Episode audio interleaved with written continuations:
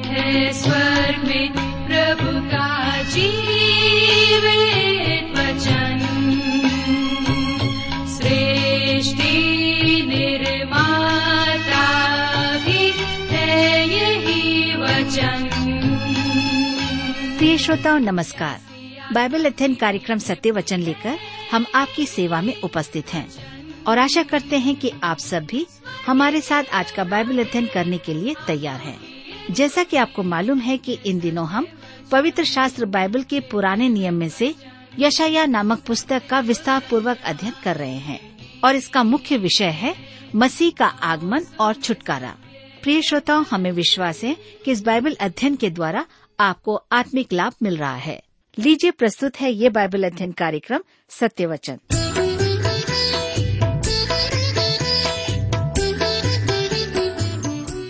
प्रिय मित्र प्रभु यीशु के पवित्र और सामर्थ्य नाम में आप सबको मेरा नमस्कार। मैं आशा करता हूँ कि आप सब कुशल पूर्वक हैं और प्रतिदिन की तरह आज फिर से परमेश्वर के वचन में से सीखने के लिए तैयार बैठे हैं। मैं आप सभी श्रोता मित्रों का इस कार्यक्रम में स्वागत करता हूँ और विशेष करके अपने उन सभी मित्रों का जो पहली बार हमारे इस कार्यक्रम को सुन रहे हैं। मैं आप सबकी जानकारी के लिए बता दूँ कि हम इन दिनों बाइबल में से यशाया नामक पुस्तक का अध्ययन कर रहे हैं। और पिछले अध्ययन में हमने देखा कि परमेश्वर ने यशाया भविष्यवक्ता के द्वारा से भविष्यवाणी की और अलग अलग राज्यों के विनाश के बारे में हमें बताया। और आज हम अपने अध्ययन में आगे बढ़ेंगे और देखेंगे कि परमेश्वर किस प्रकार से आगे की वचन को हमें सुनाता है। तो इससे पहले कि हम वचन में जाएँ, आइए हम सब प्रार्थना करें और परमेश्वर से आज के अध्ययन के लिए सहायता मांगे। हमारे दयालु प्रेम पिता परमेश्वर हम आपको धन्यवाद देते हैं आज के सुंदर समय के लिए जिसे आपने हम सबके जीवन में दिया है ताकि हम आपके जीवित और सामर्थ्य वचन का अध्ययन करें। इस समय जब हम आपके वचन में से सीखते हैं हमारी प्रार्थना है कि आप हम सबको अपनी बुद्धि, ज्ञान और समझ प्रदान करें, ताकि जो कुछ भी आज हम सुनते हैं, उसे समझ सकें, ग्रहण कर सकें और उसके अनुसार से हम चलने वाले बन जाएँ। हमारी प्रार्थना उन भाई बहनों के लिए है, जो किसी प्रकार से निराश हैं, परेशान हैं, चिंतित हैं, दबाव में हैं, बीमार अवस्था में हैं, नौकरी की तलाश में हैं, अपने अच्छे जीवन साथी की तलाश में हैं, अपने जीवन में संतान को पाना चाहते हैं, पिता परमेश्वर उन सब की आप सहायता करें। इस घड़ी हम सबसे अपने वचन के द्वारा बातचीत करें। धन्यवाद के साथ प्रार्थना यीशु के नाम से मांगते हैं। आमीन।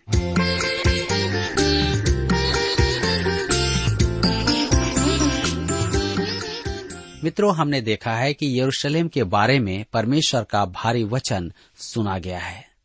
अब हम प्रतीकात्मक नाम को देखेंगे, शेबना और इलियाकीम हिजकिया के युग के अभिलेखों का संदर्भ यहाँ ध्यान देने योग्य है।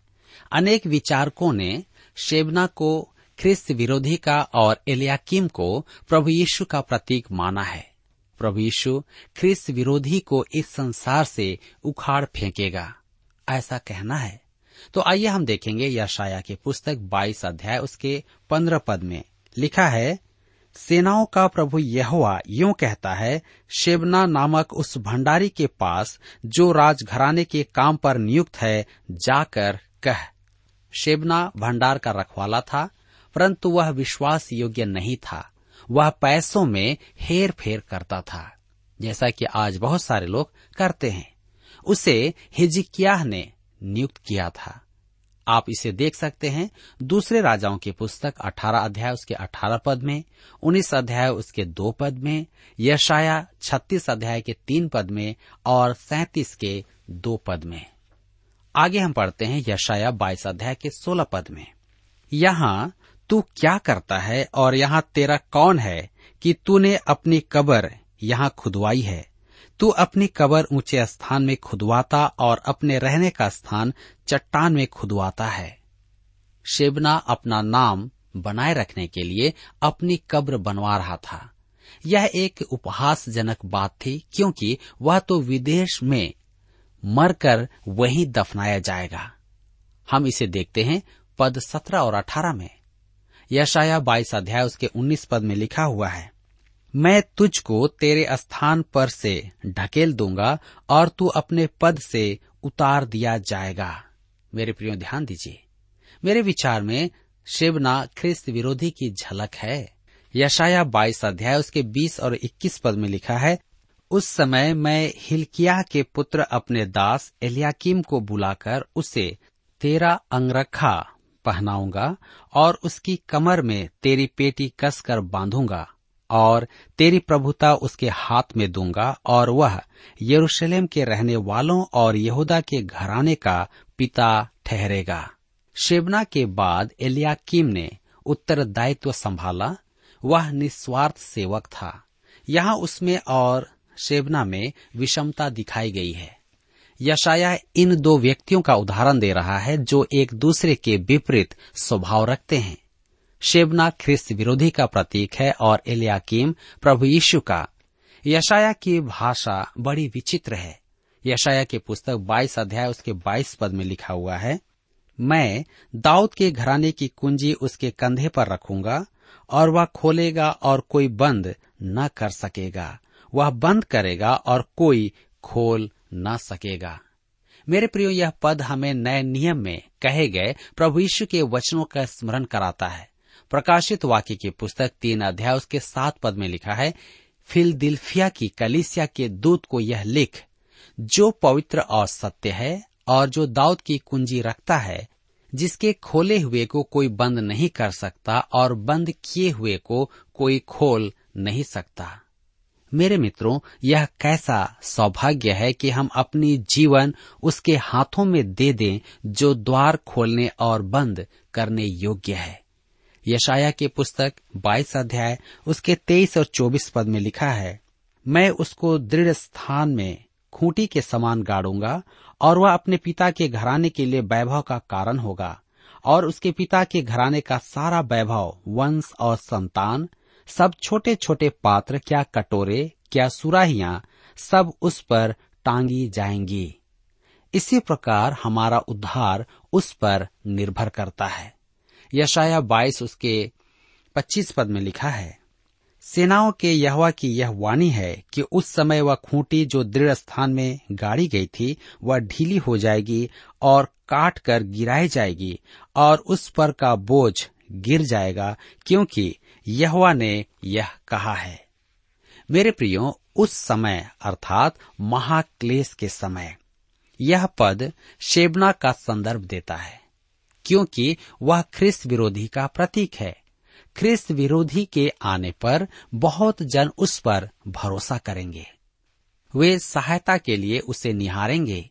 वे उसे मसीह मानेंगे, परंतु वह दृढ़ स्थान में गाड़ी गई खूंटी गिर जाएगी। मेरे प्रियो, क्या आपको यह अनुभव हुआ है?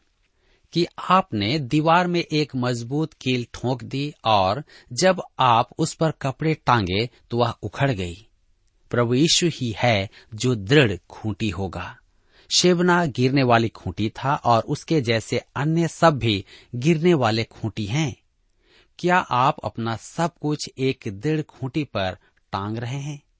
बहुत से मनुष्य ऐसा नहीं करते हैं। वे अपना सब कुछ एक ऐसी खूंटी पर टांग रहे हैं जो दृढ़ नहीं है। उदाहरण के रूप में देखें, वे जगह जगह निवेश करते हैं। मुझे किसी ने कहा कि मैंने अपने वकील पर भरोसा किया और उससे चूक हो गई। वह दृढ़ खूंटी नहीं था। कुछ लोग प्रचारकों पर भी भरोसा करते हैं और अंत में देखते हैं कि वह दृढ़ खूंटी नहीं है। केवल प्रभु यीशु ही दृढ़ खूंटी है। मुझे पूरा विश्वास है कि आप अपना सब कुछ उसके भरोसे पर छोड़े हुए हैं। मेरे मित्रों, यहाँ पर अध्याय 22 समाप्त होता है और अब हम अपने अध्ययन में आगे बढ़ते हुए अध्याय 23 से अपने अध्ययन को जारी रखेंगे। अब हम इसमें देखते हैं कि सोर के विषय परमेश्वर का भारी वचन। इस अध्याय में देश देश के लिए परमेश्वर के भारी वचन की अंतिम भविष्यवाणी है। ग्यारहवीं भविष्यवाणी। ये दंड की भविष्यवाणियाँ हैं जो इसराइल के पड़ोसी राज्यों के बारे में कही गई थी। इन राष्ट्रों में से प्रत्येक राष्ट्र हमारे सामने कोई न कोई सिद्धांत, दार्शनिक विचार या धर्म तंत्र को रखता है, जिसके लिए परमेश्वर दंड देगा। मैं इन ग्यारह राष्ट्रों और उनके दंड के कारणों को दोहराता हूँ। तो आप ध्यान दीजिए पहला है बेबीलोन।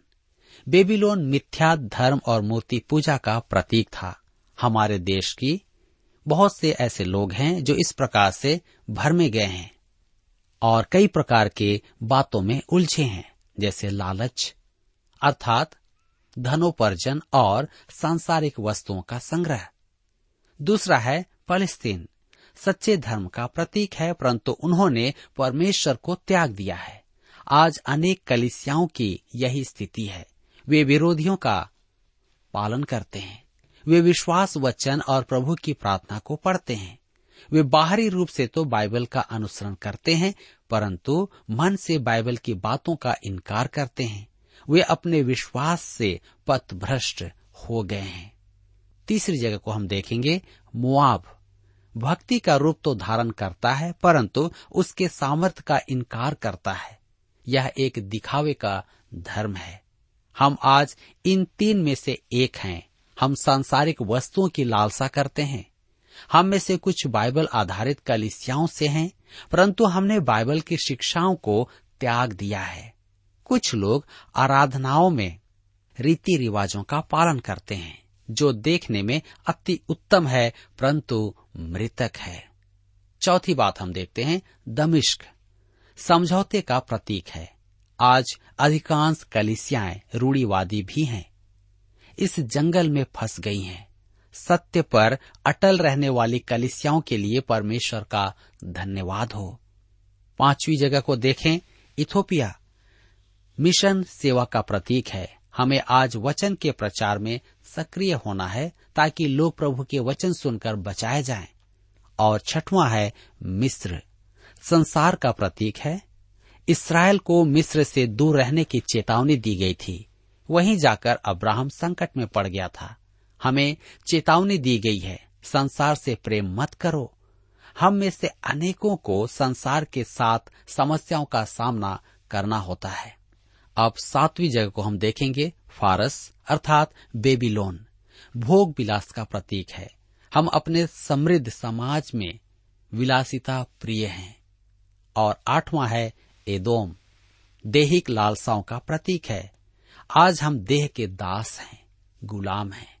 और नौ है अरब। युद्ध का प्रतीक है।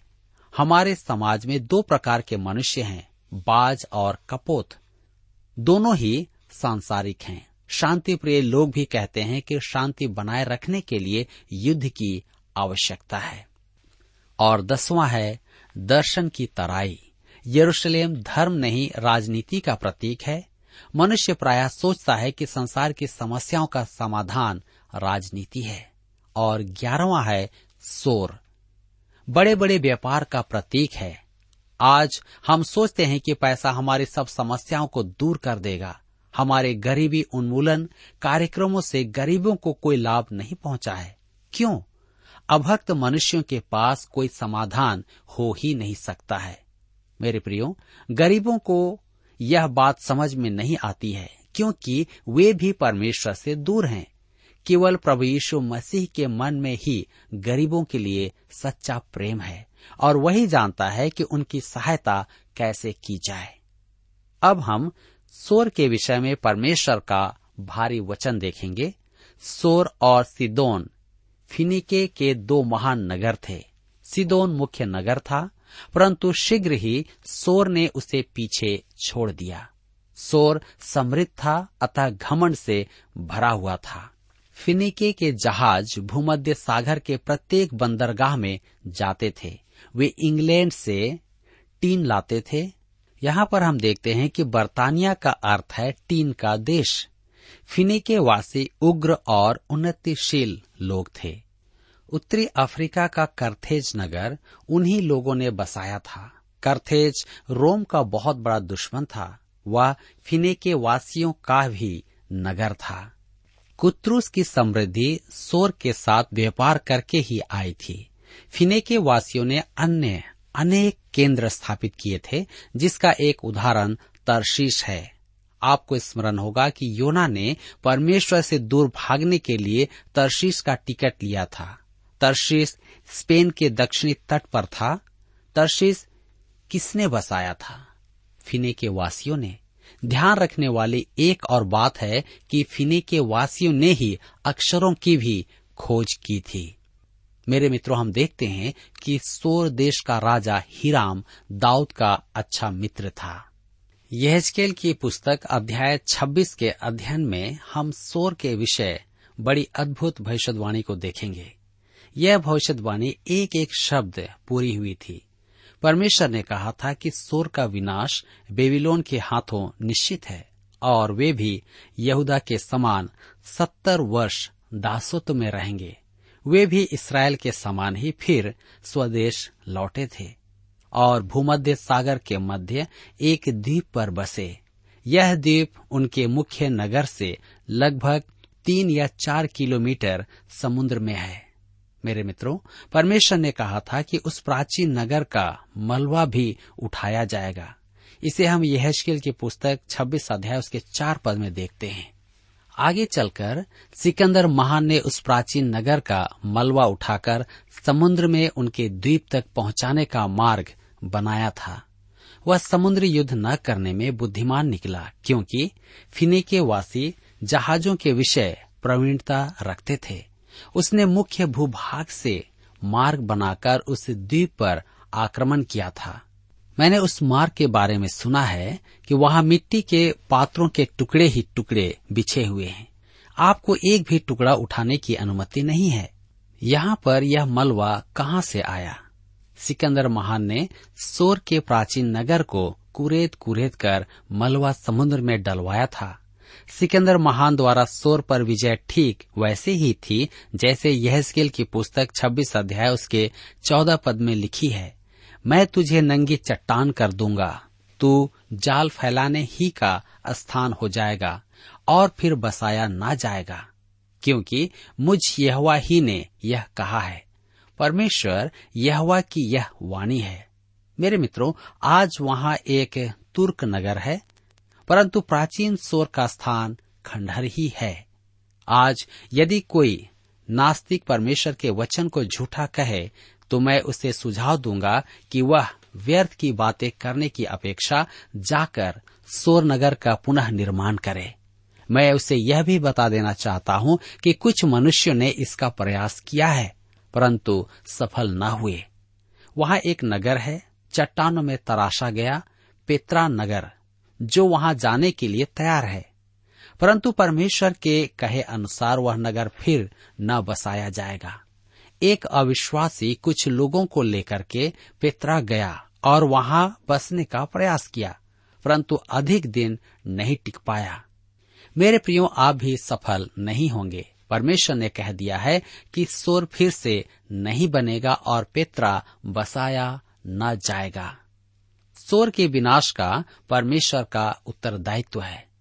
आइए हम आगे बढ़ेंगे और देखेंगे यशाया की पुस्तक तेईस अध्याय उसके एक पद में लिखा है सोर के विषय में भारी वचन, हे तरशीश के जहाजों, हाय हाय करो, क्योंकि वह उजड़ गया। वहाँ न तो कोई घर और न कोई शरण का स्थान है। यह बात उनको कितियों के देश में से प्रकट की गई। तरशीस भी सोरवासियों का ही एक उपनगर था। जब जहाज़ सोर देश लौट रहे थे, तब उन्हें समाचार मिला कि सोर नगर नष्ट किया गया है। वे दूर ही से नगर से उठता धुआँ देख सकते थे। शीघ्र ही उन्होंने देखा कि उनका नगर मिट्टी में मिला दिया गया है और बंदरगाह बंद हो गया है। अब वह नगर एक महान व्यापारिक केंद्र नहीं था।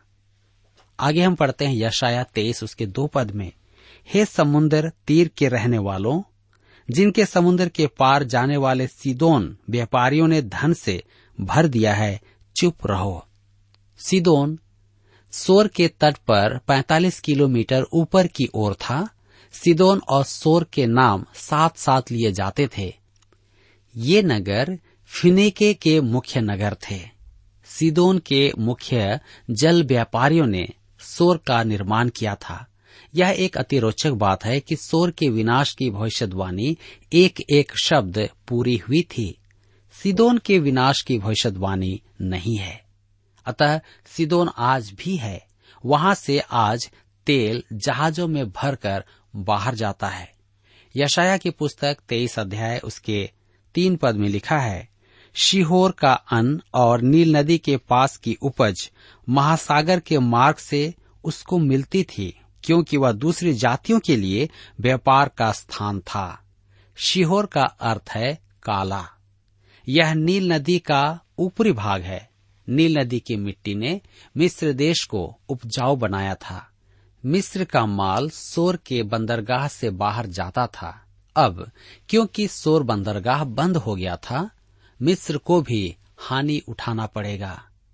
यशाया की पुस्तक तेईस अध्याय के चार पद में लिखा है, हे सिदोन, लज्जित हो, क्योंकि समुद्र ने अर्थात समुद्र के दृढ़ स्थान ने यह कहा है, मैंने न तो कभी प्रसव की पीड़ा जानी और न बालक को जन्म दिया और न बेटों को पाला और न बेटियों को पोसा है।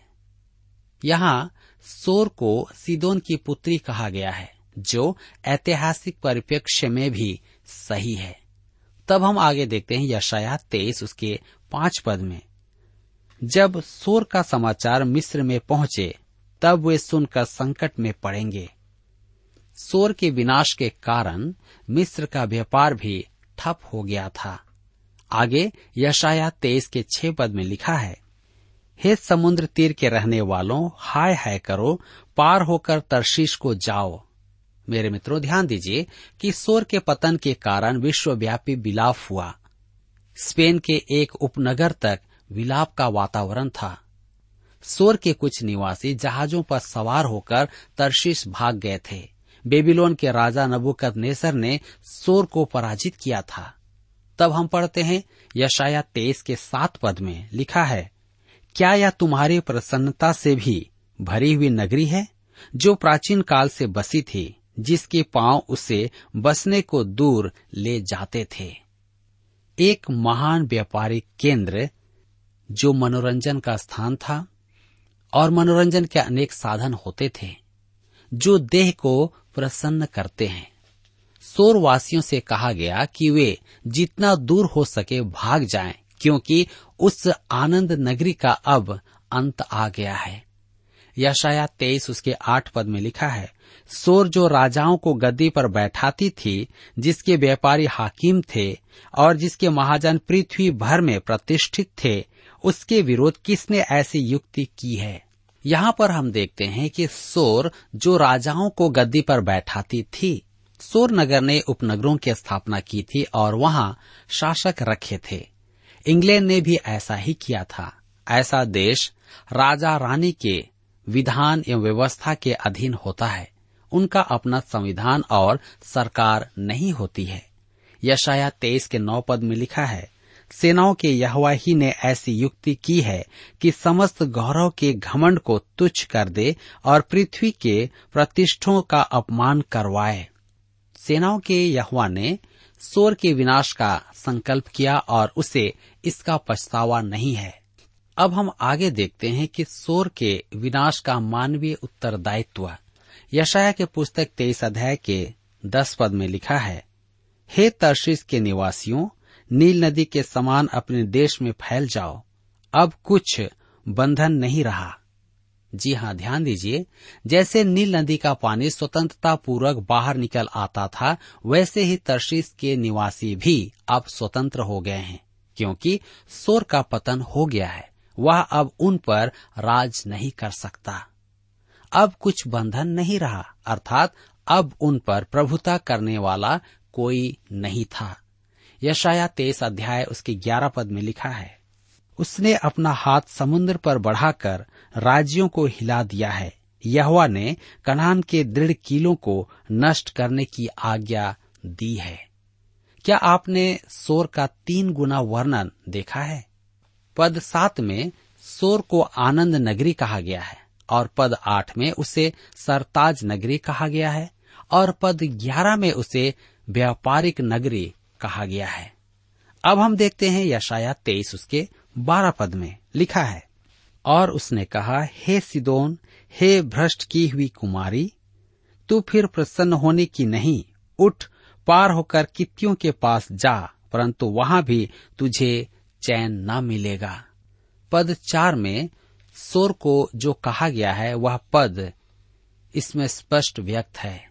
सिदोन की पुत्री अर्थात कुंवारी। सिदोन के धनवान व्यापारियों ने सोर को बसाया था।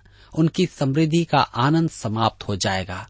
सिदोन और सोर दोनों ही को कष्ट होगा। कित्तियों के पास जा। कुछ सोरवासी सोचते थे कि कुपुरुष जाकर वे नया जीवन आरंभ करेंगे, परंतु वे निराश होंगे। परमेश्वर ने मानवीय साधन काम में लिया, परंतु करने वाला तो वही था। मेरे मित्रों, हम आगे पढ़ेंगे यशाया तेईस, उसके तेरह पद में, जहाँ पर इस प्रकार से लिखा हुआ है कस्तियों के देश को देखो, वह जाति अब न रही। अशुर ने उस देश को जंगली जंतुओं का स्थान बनाया। उन्होंने मोर्चेबंदी के अपने गुम्मट बनाए और राजभवनों को ढा दिया और उसको खंडहर कर दिया। मेरे मित्रों, जिस समय अशुर अपनी चरम सीमा पर था, तब कस्ती बेबीलोन एक अकिंचन नगर ही था। अब बेबीलोन विश्व शक्ति था। आगे लिखा है यशया तेईस उसके चौदह पद में, हे तरशीस के जहाजों, हाय हाय करो, क्योंकि तुम्हारा दृढ़ स्थान उजड़ गया है। मेरे मित्रों, हम इस अध्ययन में यहाँ पर ये पाते हैं कि परमेश्वर ने जो भविष्यवाणी अपने दास के द्वारा से कही, उसको उसने पूरा किया। मेरे प्रियो, आज भी परमेश्वर आपके और जीवन के लिए बहुत सारी ऐसी बातों को प्रविश्व के माध्यम से, बाइबल के द्वारा से हमें बताया गया है, ताकि हम उस पर विचार करें और उस नाश से बच जाएँ जो अनंतकालीन नाश है। आइए आज हम अपने आप को प्रभु के निकटता में इस वचन के प्रकाशन में देखें और प्रभु से कहें कि प्रभु, आप मुझे नाश होने से बचाएँ। मेरे जीवन में अपनी शांति और आनंद प्रदान करें और निश्चय ही परमेश्वर आपकी और मेरी सहायता करेंगे। मेरे प्रियो, यहाँ पर आज हमारे अध्ययन का समय समाप्त होता है और मैं आशा करता हूँ कि आज के इस अध्ययन के द्वारा प्रभु ने आपको अवश्य ही आशीष प्रदान किया है। प्रभु आप सबकी सहायता करें।